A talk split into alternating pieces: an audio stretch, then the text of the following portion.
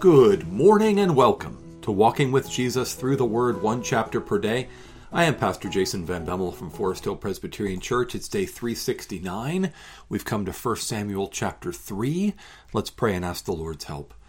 Father, your word is precious, full of truth and life.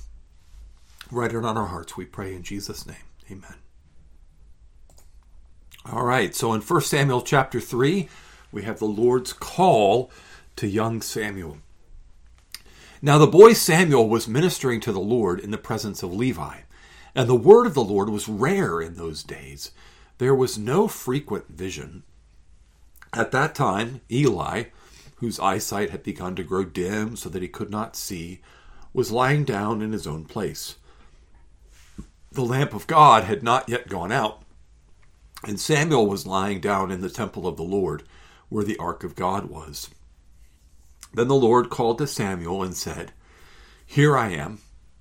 Sorry. then the Lord called Samuel, and he said, Here I am, and ran to Eli and said, Here I am, for you called me. But he said, I did not call. Lie down again. So he went and lay down. And the Lord called again, Samuel. And Samuel arose and went to Eli and said, Here I am, for you called me. But he said, I did not call, my son. Lie down again. Now Samuel did not yet know the Lord, and the word of the Lord had not yet been revealed to him. And the Lord called Samuel again the third time. And he arose and went to Eli and said, Here I am, for you called me. Then Eli perceived that the Lord was calling the boy. Therefore Eli said to Samuel, Go, lie down. And if he calls you, you shall say, Speak, Lord, for your servant hears. So Samuel went and lay down in his place. And the Lord came and stood, calling as at other times, Samuel, Samuel. And Samuel said, Speak, for your servant hears. Then the Lord said to Samuel, Behold, I am about to do a thing in Israel, at which the two ears of everyone who hears it will tingle. On that day I will fulfill against Eli all that I have spoken concerning his house from beginning to end. And I declare to him that I am about to punish his house forever for the iniquity that he knew, because his sons were blaspheming God, and he did not restrain them. Therefore I swear to the house of Eli that the iniquity of Eli's sons shall not be atoned for by sacrifice or offering forever. Samuel lay until evening. Then he opened the doors of the house of the Lord, and Samuel was afraid to tell the vision to Eli. But Eli called Samuel and said, Samuel, my son. And he said, Here I am. And Eli said, What was it that he told you? Do not hide it from me. May God do so to you and more also if you hide anything from me of all that he told you. So Samuel told him everything and hid nothing from him. And he said, It is the Lord. Let him do what seems good to him. And Samuel grew, and the Lord was with him, and let none of his words fall to the ground. And all Israel from Dan to Beersheba knew that Samuel was established as a prophet of the Lord. And the Lord appeared again at Shiloh, for the Lord revealed himself to Samuel at Shiloh by the word of the Lord. That's 1 Samuel chapter 3. It's a very famous story from the life of Samuel. It's one that's in children's storybook Bibles, and you've probably heard it many times in your life, or maybe this is the first time you're hearing it if you're new to the Bible. But remember, Eli's sons were very much dishonoring the Lord. We saw that two days ago when we were in 1 Samuel chapter 2. Eli's sons were taking what was rightfully the Lord's sacrifice. The fat was to be burnt up on the altar, and they would take it for themselves. They would take meat that was uh, not they were not entitled to, and, and, they would do so boldly, and they would do so even threatening violence uh, and threatening to take it by force if it wasn't given to them. And they were laying with the women who served at the door of the tabernacle. So they were greedy, gluttonous, sexually immoral, and Eli did nothing to stop them. He expressed his displeasure, he, he expressed his dismay at what they were doing, but he did nothing to stop them. And here we see that God is going to judge Eli and his house because Eli feared his sons more than he feared the Lord. Because Eli respected and covered for and protected his sons more than he respected and covered uh, for the holiness of God's house. And that's pretty much a definition of idolatry when you put something in the place of God. Eli, as high priest, was called to make God and the things of God and the holiness of the temple and the service in the tabernacle and at the altar the highest priority because God alone is God.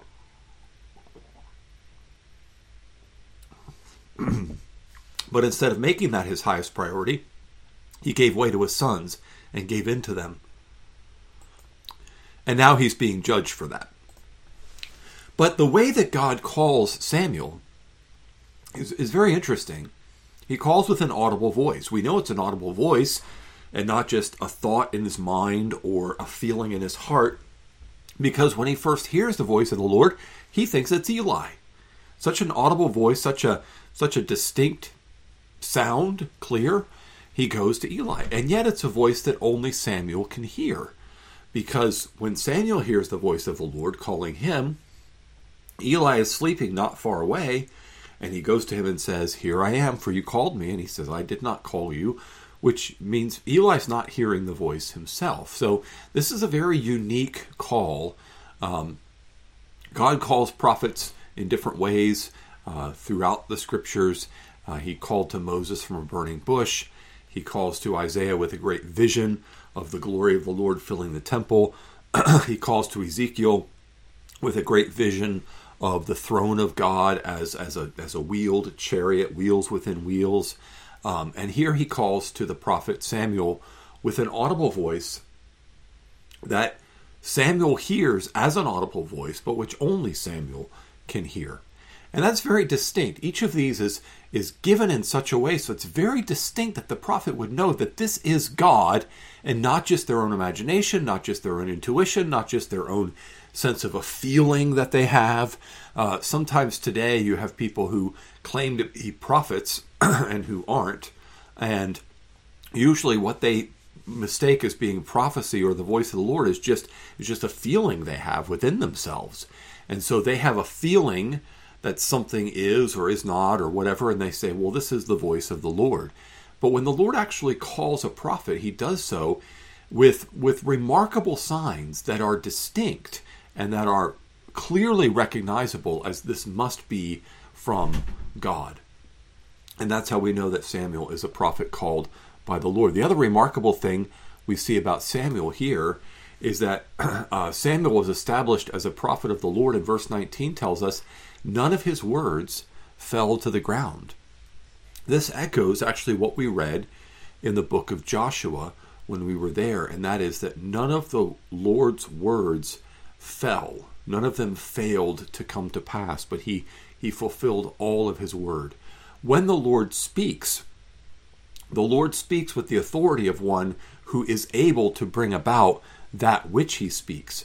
And so the word of the Lord never fails sometimes it's not fulfilled the way we would expect, either in the timing of the fulfilling or in the manner of the fulfilling. It doesn't always meet human expectation. But the word of the Lord, one of the ways we know that it is a word from the Lord and not the word or imagination of man, is that it never fails, it never falls to the ground. Uh, and so we see some important marks here. And and finally, one more thing I want to note is that Eli is is really challenging Samuel here not to fear men, but to fear the Lord. I think it's very interesting that that's how God uses Eli in Samuel's life because Eli's own problem is that he fears man more than the Lord. He fears his sons. He doesn't want to lose his sons. He doesn't want to lose their affection or that relationship or whatever. Uh, and so he fears man, his sons, more than the Lord. But Samuel puts Eli in a place where when Eli is afraid to tell the vision to to um, when Samuel is afraid to tell the vision to Eli. We read that in verse 15. Samuel is afraid to tell the vision to Eli. Eli confronts him and says, "Do not hide it from me. May God do so to you and more also if you hide anything from me of all that he told you." It is the fear of the Lord that Eli wants Samuel to be guided by because he knows from his own sad life experience that if you're not led by the fear of the Lord, if you don't honor the word of the Lord, then you're going to be driven by something else. Everyone uh, is driven by something that controls their lives some fear, some hope, some promise, some expectation, some reliance, some dependence. We all put our faith somewhere. And the fear of the Lord is another way of talking about faith in the Lord. And the fear of man is another way of talking about faith in man. We all live according to something, some guiding principle or rule that is the center, that is the core of what drives us. And generally, it is pleasing God, or pleasing others, or pleasing ourselves. And one of those is going to determine our lives. Eli's sons lived by the rule of pleasing themselves. Eli lived by the rule of pleasing his sons. Samuel would live by the rule of pleasing the Lord. And it's my hope and prayer that that would be us, that we would have our eyes so fixed on the Lord that we would say, with Jesus, my food is to do the will of him who sent me. I have come not to do my own will, but to do the will of him who sent me. Ultimately, Jesus is the fulfillment of this role of prophet in a perfect in a perfection that no one else has ever had, where every single thing he did was always perfectly in alignment with God's will and God's word. And so nothing Jesus ever did or ever said was ever inadequate or ever fell short of the perfect mark. So may the Lord be pleased to make us more like Samuel and ultimately more like Jesus. Let's pray. Father, thank you for your love. Thank you for your word. Thank you for being with us and never leaving us or forsaking us. Thank you for just giving us this model in Samuel, who is himself a reflection of Christ, that we might see what it means to live as your faithful people. Help us to receive your word, written in the scriptures, without mistake, given from you as the word of God. Help us to receive your word, to treasure it, to do it, to share it boldly, and to live in fear of you and in faith by faith in you, Father in a way that pleases you and that reflects Christ in us. We pray this in Jesus' name. Amen. Well, that's 1 Samuel 3. Tomorrow we're going to move on to 1 Samuel 4. Hope you can join me for that. Have a blessed day in the Lord.